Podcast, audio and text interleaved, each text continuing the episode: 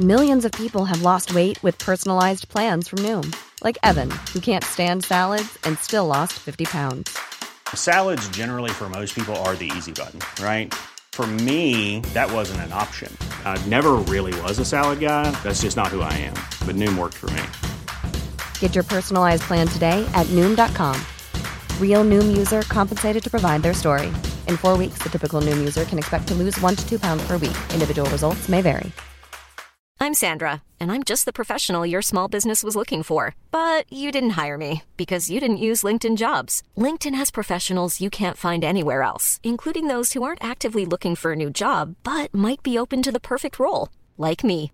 In a given month, over 70% of LinkedIn users don't visit other leading job sites. So if you're not looking on LinkedIn, you'll miss out on great candidates like Sandra. Start hiring professionals like a professional. Post your free job on linkedin.com/people today. From Luminary, this is Karamo, a podcast. Hey friends, welcome to Karamo. I'm your friend Karamo, and this interview is part of my Inspo to Go series. If you're new to the podcast, Inspo to Go interviews are focused around one person, most of the time a friend of mine, whose journey has personally inspired me to be better, to learn more, to try more. And I want to introduce them to you because I know their story will inspire you. So, my Inspo to Go guest on this episode is a woman by the name of Emily Tyra. Emily is best known for being a Broadway and television actress. She has worked with Hugh Jackman and has starred on the hit show Code Black for many years. But what makes her such an inspiration is the fact that during one of the most fruitful times of her life, she was diagnosed with brain cancer. The way that Emily handled this time during her life is such an inspiration to me, and I know it will be to you as well. Hey, friends! Friends, I'm so excited to introduce you to Emily Tyra. Hey, Emily! Hi, Karamo. So, Emily, I know that you were raised in Minneapolis and you grew up studying dance, music, acting, and improv. Can you tell me about your childhood? What was it like? So I grew up in the suburbs of the Twin Cities. It was a really lovely place to grow up, and you know, I grew up on a cul-de-sac. Leave the door unlocked. It was a safe and community-oriented upbringing. I feel like, and in terms of you know how my parents got me interested in these extracurricular activities that took over my life, they kind of showered me with options as a young child. So I was in soccer, I was in basketball, I was taking choir lessons with the neighborhood, I was doing piano lessons at a neighbor's house. And then they just kind of followed my lead in terms of things that I was interested in and what I wanted to spend more energy and time on. Oh, that that ultimately, you know, led me to take a huge interest in dance, start doing that competitively, and then ultimately ended up in New York and then out here in LA. I do love that you said that your parents showered you with options, which is such a nice reminder for parents to understand that as children are growing, it's good to give them as many options as possible because I don't know where it happens, if it's like in third grade, fifth grade, eighth grade. One point, everyone's like, oh, try this, do this. And then one day they're like, nope, you have to make one career choice. You have to make one decision for your life. And I think that does a disservice to us as creative people, but also just as human beings. So I love that your parents showered you with options. What a beautiful visual that is. And so, you know, having those options, what did that do for your life?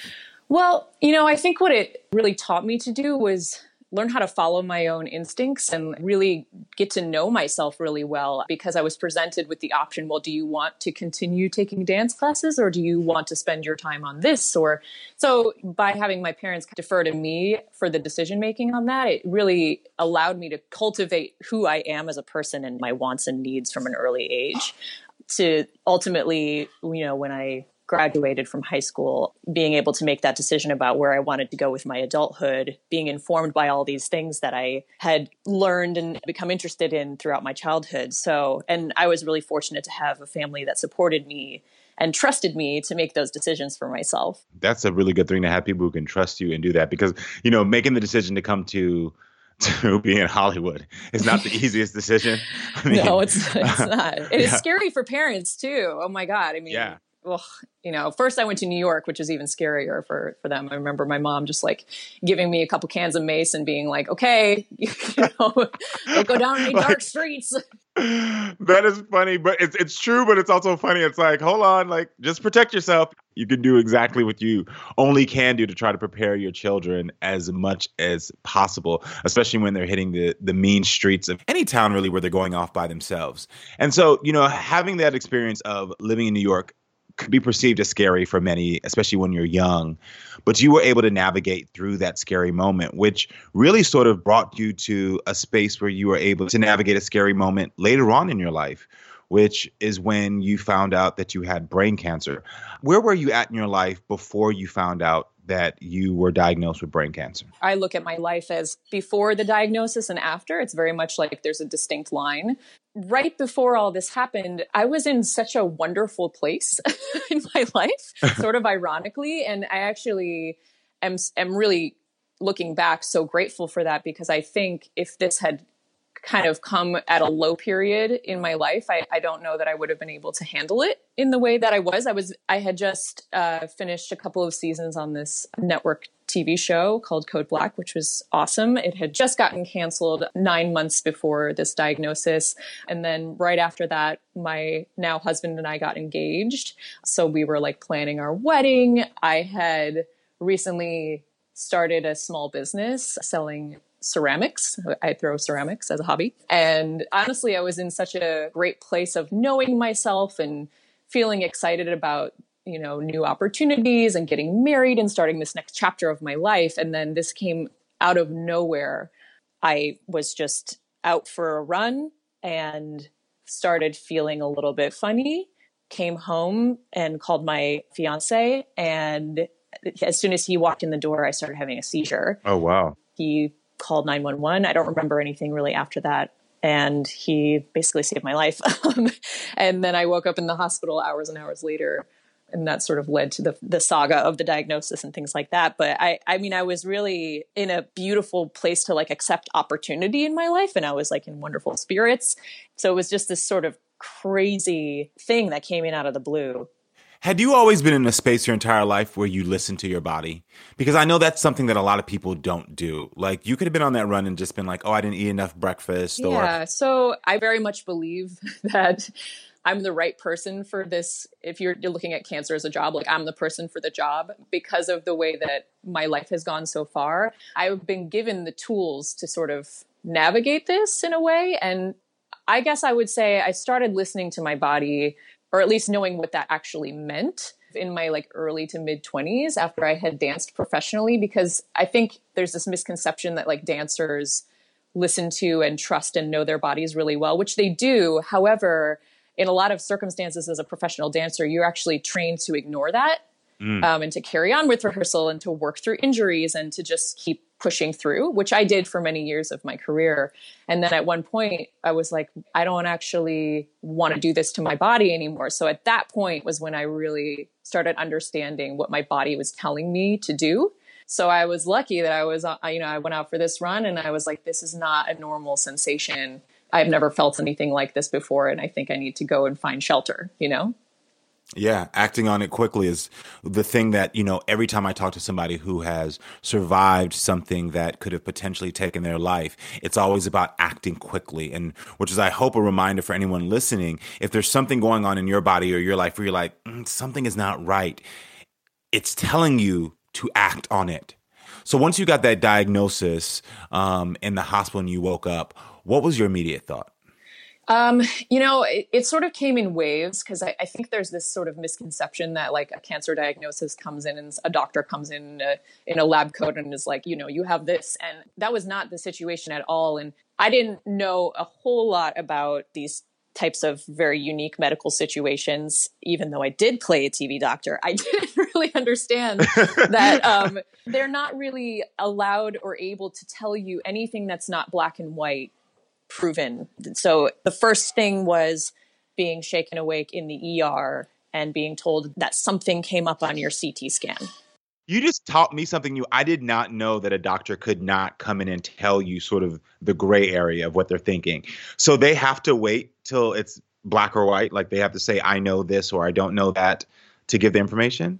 Yeah, I think that Oh. if there's not something clear to report, they have to be very transparent about that. In fact, I was in the ER and they had done a CT scan, which I was unconscious for, and my husband and my mother were there waiting, and my mom really did not want them to wake me up and tell me that they found something on the CT scan. And they were like, we have to because she's an adult and we have to tell her that we found this thing. But my mom was very adamant that like, it's not gonna, it's just gonna worry her right now. She's just gonna be upset and we don't have any other information. So she was kind of like also trying to do this protective thing in the Yeah. in that moment, which Yeah. I was really unaware of because I was, you know, they pumped me with all kinds of like anti-seizural drugs and things like that um, that inhibited my memory at the time. But um, but yeah, so it it's that first, and then I was transferred to a neurosurgical unit at USC, and then I had an MRI in the middle of the night, and the next morning, a team of doctors wheeled in this imaging cart and were like, "This is what's in your brain," and yeah. Even then, you know, they they show you you've got you have a mass in your brain. It looks like blah blah blah or blah blah blah, but we won't know until we go in for surgery and then we can biopsy it. So again, they're not giving you like they're not going to say, well, it could be blah blah blah or this or that or that. They're kind of going, this is what we see, this is what we know for sure, and then we'll just keep you updated as we find out more information. So until I was actually out of surgery, had a follow up MRI, and then had follow ups with a radiation oncologist and an oncologist. That was when I really found out that I had cancer. And that was like almost a month after the seizure. what a timeline. You go from this space of being in a space of accepting opportunities, getting engaged, which is such a happy time for people. It can also be stressful, let's be real as well. But, you know, it's a happy moment where you're like, oh my gosh, things are going on. You're starting a business, acting is taking off. And then you have this seizure and there's a month of waiting where you don't know truly what's going on until you find out that you have this diagnosis. So it's really going from like a space of like, what a pendulum. Here I am happy and things are great to the next moment, uncertainty for your future. How did you deal with that uncertainty when you first got that information? To be honest with you, I am very much like a facts oriented person. I find a lot of comfort and safety in information. I'm sort of able to take what is real and what is not and separate them very you know easily and that's i'm just i'm just very fortunate to have a brain that works that way so for me it was like obviously a very scary thing but i was just biting things off one thing at a time i actually remember my time in the hospital very positively. All of my friends came to visit me. The whole cast of Code Black came to visit me. My family was there. I remember the night before my surgery. It was very important to me that I come out of surgery looking gorgeous. I don't know it was. Maybe that was the drugs. I don't know what it like. Um, Listen, even if it wasn't the drugs, I would support it. Let me tell you something. I would have been there like, girl, let me let me hook you up really quickly. Let me just give you a little touch up real quick. my family came. My dad and my mom were there, and my father-in-law, and everybody ordered sushi, and we all just like ate in the hospital room the night before. Like basically had a sushi party. I remember that time like very fondly. The nurses and the doctors were incredible. All of the nurses were so nice to me and took care of me so beautifully. During the time after my surgery, you know, I wasn't really interested in the sort of dark content that was going on on, on uh, streaming platforms and stuff like that. So I've literally seen every single episode of Queer Eye. My husband and I watched a lot of it while I was in recovery. And I feel like every time you came in and like broke down the um, the person, we, we just we would both just start ugly crying. And so it was like a very, very like important outlet for us during that time where we both just kind of needed like a catalyst for tears. And um, you were definitely like a part of that, big, big part of that. Hearing you say that makes me feel good. I really appreciate that. And then after the fact, before I went back for my follow up MRI and before we had all of this information coming at us, my fiance and I actually decided, well, we were planning a wedding for June. And that was, you know, in the works when all of this came into play. Um, but we decided we wanted to go to the courthouse and get married. and so, and actually, no, nobody knows about this. So the cat's out of the bag. But we actually went a week after I got out of the hospital to the Beverly Hills courthouse and had um, a mini wedding. And I, so I have all these like really beautiful, fun memories of right coming out of that surgery and just focusing on, you know, today. And like, I, I remember it was April 5th and I was like, I just felt stunning. Like I had just come out of the hospital. I should have been bloated and awful and on the couch, but I was just like wearing this beautiful dress and like we went to Lawry's and we had so much fun. And I mean, it was not hold I know this is this sounds amazing to me because I mean to be able to find the ability to focus on the day as you said and still be able to like go after your life when you've just had brain surgery. How long is the recovery time that you were able to get to the courthouse a week later? It's like because you might just be Superwoman. I don't know. I think so. Technically, the recovery time from a craniotomy alone, that's that's without like any of the follow up treatments or anything like that, is a it's a year or a year and a half, is what I was told by my neurosurgeon. So the idea that I was doing this was sort of insane. However, it's such a case by case situation with brain cancer and tumors and surgery and things like that, they just kind of take it off of the patient. And I was so happy to be alive and so happy to come home. And I learned a lot about myself during that immediate time after the surgery and the seizure.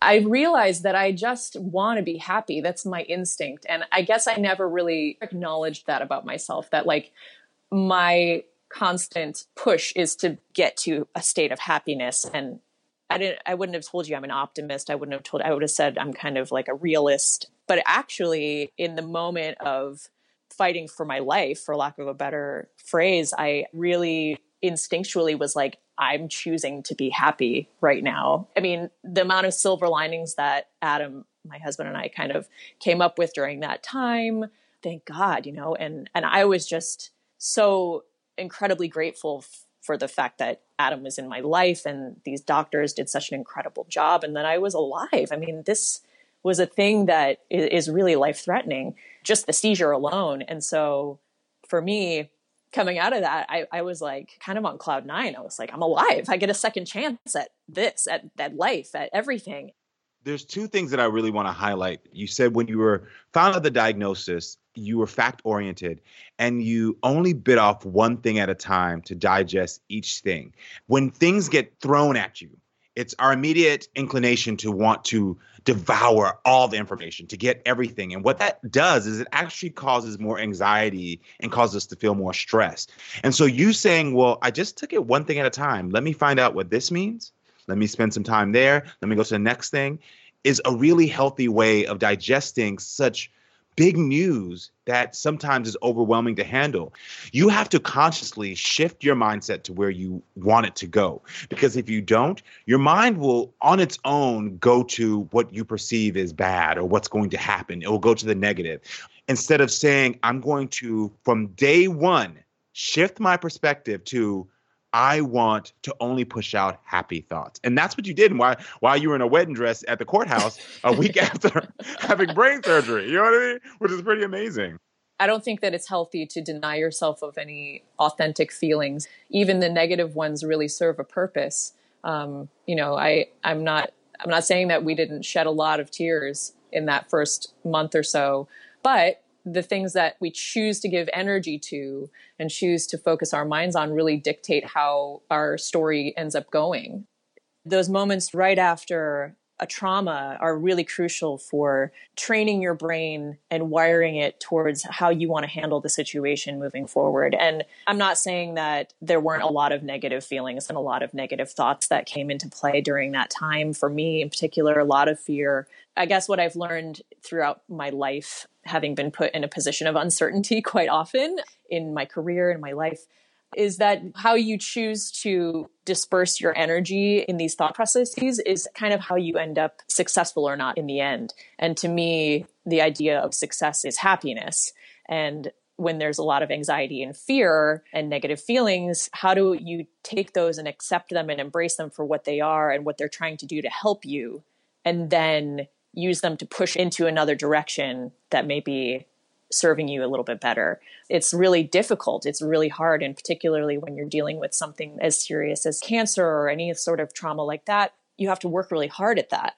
But it is absolutely a part, a conscious effort to not let something that is so terrifying and devastating derail you so that the rest of your life is dictated by it. Mm, you better preach it, girl. it's a lesson that people who even aren't going through something as traumatic as you went through can also pick up and learn on. So, my next question for you is during your time of healing, how do you deal with people wanting to know, oh, what happened? And, you know, can I see the scar? Any of those questions that people naturally ask because they're curious about it. How did you deal with that? And then also, how did you deal with saying, I need more time to rest or to heal? Like being confident and expressing, I need me time now. I made a decision pretty quickly that I wasn't going to keep this quiet, which was a conscious decision on my part to share what had happened to me and to be open about what I was going through moving forward. Mostly because I find secret keeping really exhausting. it's just not in my personality. I'm a very open book type of person and to kind of keep things hidden is um, takes a lot of effort for me that I just didn't really have the energy for. And I thought, gosh, how many people in the world are going through this and don't have anybody to share this with? I mean, I was kind of looking around for an example of, you know, somebody who had been through this and I, I literally couldn't find one.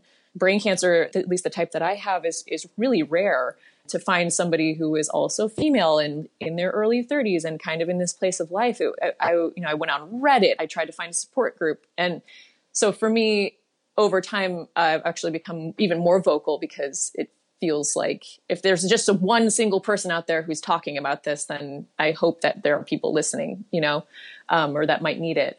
And then in terms of how I handled people um, with questions and wanting to uh, know and understand things, I was like, sure, you want to see the scar? It's pretty gnarly. um, do you want to know what it's like to wake up from brain surgery? Do you want to? I mean, there were there were so many things about it that I found actually like really interesting and unique. And by kind of making it scientific and like fascinating, I was able to share parts of it that might be uncomfortable for people. Like the fact that when you come out of brain surgery, your senses kind of reset. And I had read about this beforehand, before I went into surgery. And then afterwards, the sensation of seeing colors was so overwhelming. The sounds were crazy. I couldn't go out anywhere without earplugs because it was so overstimulating. Everything was overstimulating. That's fascinating. The sound of a cricket would be the sound of like a concert. What was that like? For example, I remember Beyonce's, I think it was like her Coachella performance or something last year anyway, my my husband wanted to watch it and he put it on and within the first 5 minutes I was like I am so overstimulated. I can't like it was on our TV in our living room we were in our pajamas and I just like I couldn't take it. Because there was like yeah. so much glitter and amazingness and noise and dancing and I was like I want to love this but I'm so like I can't take anymore. I want, I want to let you know you just described my worst nightmare as part of the BeyHive. yeah there wasn't an example you could have said that would have been more devastating to me than what you just said. You're like, so Beyonce was on and I had to turn it off. I'm like, oh shit. Wait, all these things that I love so much I cannot enjoy right now because I'm so overwhelmed. You really feel your brain processing everything because it's so smart and plastic and it focuses on things that it's supposed to and not on things that it's not. It's figuring out how to rebalance everything. It's like going through the sound mixer and having everything rebalanced and recalibrated and it takes some time. Whether it was a result of going through the brain surgery or again the amount of like epic drugs that I was on. Uh, I really had no inhibitions about telling people what I was going through. So even like I had some unusual depth perception malfunctions when I first came out of surgery. My my tumor is on my right parietal lobe, which kind of has to do with depth perception and balance and positioning of your, your proprioception, like your body in space. I would like go to the grocery store and find myself like standing way too close to somebody and not realize it because I just couldn't tell how far away they were. And then like I would want to just open my mouth and be like, I'm so sorry, I just had brain surgery. Like I just wanted to tell people what was going on with me. and I just had that visual of you in like this store, you know what I mean? Especially like now in our current world, you know, yeah. uh, with the pandemic and everything of like social distancing, of you just being somewhere and being like, sorry, it's brain surgery. And then people being like, people be like, okay. I mean, like, thank God it happened last year for sure. Yeah. But yeah, and then in terms of telling, you know, sharing with people like what I had gone through, I sort of had to take it, to, I had to judge my audience, right? This is the kind of information that people will follow your lead in terms of how you talk about it. So I was like, well, if I talk about this with a sense of humor and confidence and I don't infuse it with the fear factor, then people will be able to take it and digest it. Because sometimes when you're sharing information about, you know, this trauma that you went through or a cancer diagnosis or some other thing, it feels like you're handing somebody a baby that's on fire and just like walking away, being like, here you go, you take care of it. I don't know, you know, whatever. I definitely experienced that with the first couple of, you know, conversations that I had with, especially with new people about it. And then I realized, well, it's because they're afraid. You know, talking to somebody about something that is traumatizing and scary can trigger a response within them that has nothing to do with me. Yes. You know, I, obviously everybody is afraid of cancer. So when I bring this up, I realize that I'm the ringleader of this circus and I have to sort of put it in a format that allows people to experience it in the way that I feel that they should yeah. or that I want them to. I can't control how people react to to fear or anxiety, but what I can do is put it in terms that I feel communicate exactly, you know, what this is and how to not be afraid and how you know how I've chosen to move forward with my life. Well, it's education and community, like you said. It's it's a big part of why you shared your story, which, you know, everyone has their own process of how they deal and how they want to share their experiences. But what I think is really beautiful and poignant about what you said is that you know you searched for people that you could identify with and learn from and commiserate with and there wasn't that community. So it's become sort of your mission now to share your experience with people so that they can understand exactly what you went through so that maybe they don't feel alone which is such a powerful thing to do for other people as you're on your journey of healing. So i just want to say thank you because i know somebody out there hearing this is probably like oh my gosh i thought i was alone. I felt alone i didn't know how to deal with this and you've just given them a sense of community while educating them and that's I think that's the greatest gift that we can give to each other as human beings is connection and education. And so, wow, it's it's really special. For a long period of time, you know, following the diagnosis and everything, I was searching for somebody who was like me. I was looking for somebody to connect with, and in the process of of looking for that and you know discovering all kinds of people who also felt that, I actually discovered a community and camaraderie in the fact that people who have gone through something traumatic really they they feel alone yeah. no matter what it is yeah. you feel unique you feel like no one is like you like no one can feel or understand what you're going through and that is a commonality you know so i feel now after having gone through this now for for a year a little over a year um actually feel like i have more of a community with the cancer community with honestly with anybody who's sort of gone through something that changed their life drastically I feel like I can connect. So I've sort of expanded my my commonality and my connection with everyone uh, in a way that is really profound and, and makes me feel like I'm never alone. Yeah. This is why you are an inspiration. And this is why I want to talk to you because not only are you talented and funny, but you also inspire people just by living your truth and being transparent about it. I'm so thankful that you are alive because I know through your story, you're going to be saving other people's lives. And before I let you go, I do want to talk about your career because you've had an exceptional career of acting and dancing. I want to know what's next for you.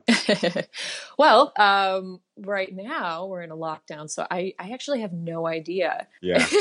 Everything kind of, you know, in our in show business kind of is just at a halt.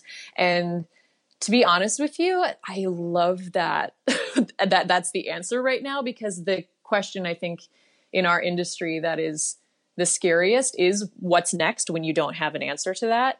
And right now, none of us do. And I think that that's kind of nice um, to sort of, again, like there's camaraderie in that versus it feeling like I'm not keeping up with the rat race. We're actually all in this together.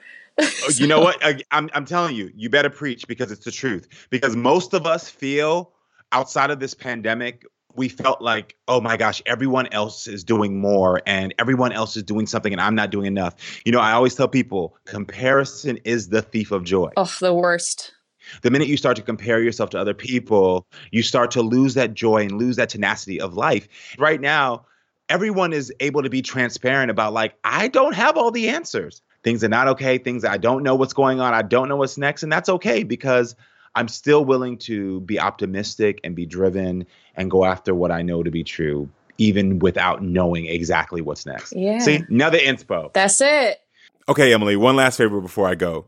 You work with Hugh Jackman on Broadway. Is there any way, since I'm single, that you can convince him to leave his partner so that we can get married? I mean, this is just a question that I'm throwing out there. No pressure. I am willing to bet that he would gladly go on like a cute lunch date with you. I mean, he is he's a gem of a human being. I wish we could all marry him, you know, in gen- like we just do one nationwide everybody marries Hugh Jackman. Group marriage? Yeah, yeah. I'm actually about this. I'm actually okay with this. Like Adam met, he met him this last year. We went to his concert at the Hollywood Bowl, which was is basically the show that we did together on Broadway times a thousand. And we went backstage and said hey to him. And my husband got to meet him for the first time. And I was like, this is the most magical moment. Like he, he's just this like, epic creature. So anyway, I'll write some emails. Okay. Perfect, done. I'm gonna hold you to that. In like in a month, I'm gonna be like, so you hasn't emailed me back about our worldwide marriage to him. Is listen, you are a pleasure to speak to. Thank you so much for being on the show, and thank you for inspiring us all. I really appreciate you. Of course, it's so nice to talk to you, Karamo.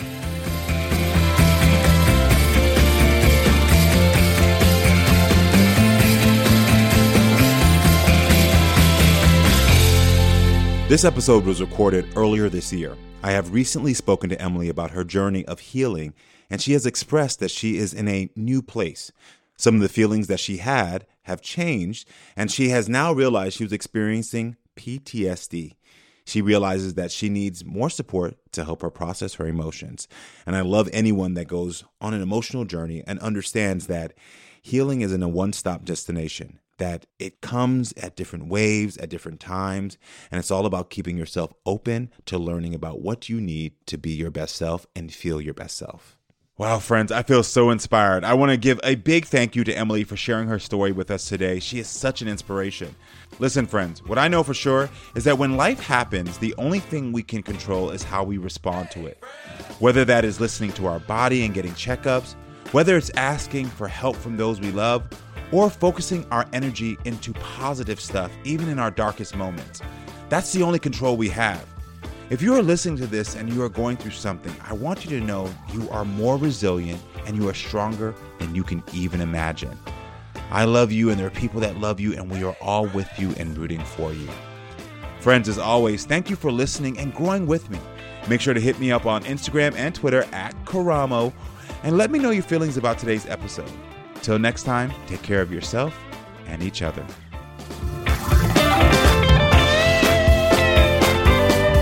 Karamo, a podcast, is an entertainment show. For advice or support on any emotional or mental challenges, please contact a licensed professional in your town. This show was produced by Karamo, Nick Pinella of Workhouse Media, and assisted by Ellie Charles. All music composed by Ernie Wooden and the Big Woozy Band, and all episodes are edited by Nathan Moody. Thank you for listening and growing with us. Hey, friends! Planning for your next trip? Elevate your travel style with Quince. Quince has all the jet setting essentials you'll want for your next getaway, like European linen, premium luggage options, buttery soft Italian leather bags, and so much more. And is all priced at 50 to 80% less than similar brands. Plus, Quince only works with factories that use safe and ethical manufacturing practices. Pack your bags with high-quality essentials you'll be wearing for vacations to come with Quince. Go to quince.com/pack for free shipping and 365-day returns. Hey folks, I'm Marc Maron from the WTF podcast and this episode is brought to you by Kleenex Ultra Soft Tissues your ally to help tackle your allergy symptoms this season. I love the change of seasons, but nobody loves pollen and all those other things floating in the air that make you sneeze during this nice weather. Kleenex Ultra Soft tissues are hypoallergenic and allergist approved. So fight back against watery eyes and runny noses without worrying about irritating your skin. For this allergy season, grab Kleenex and face allergies head on.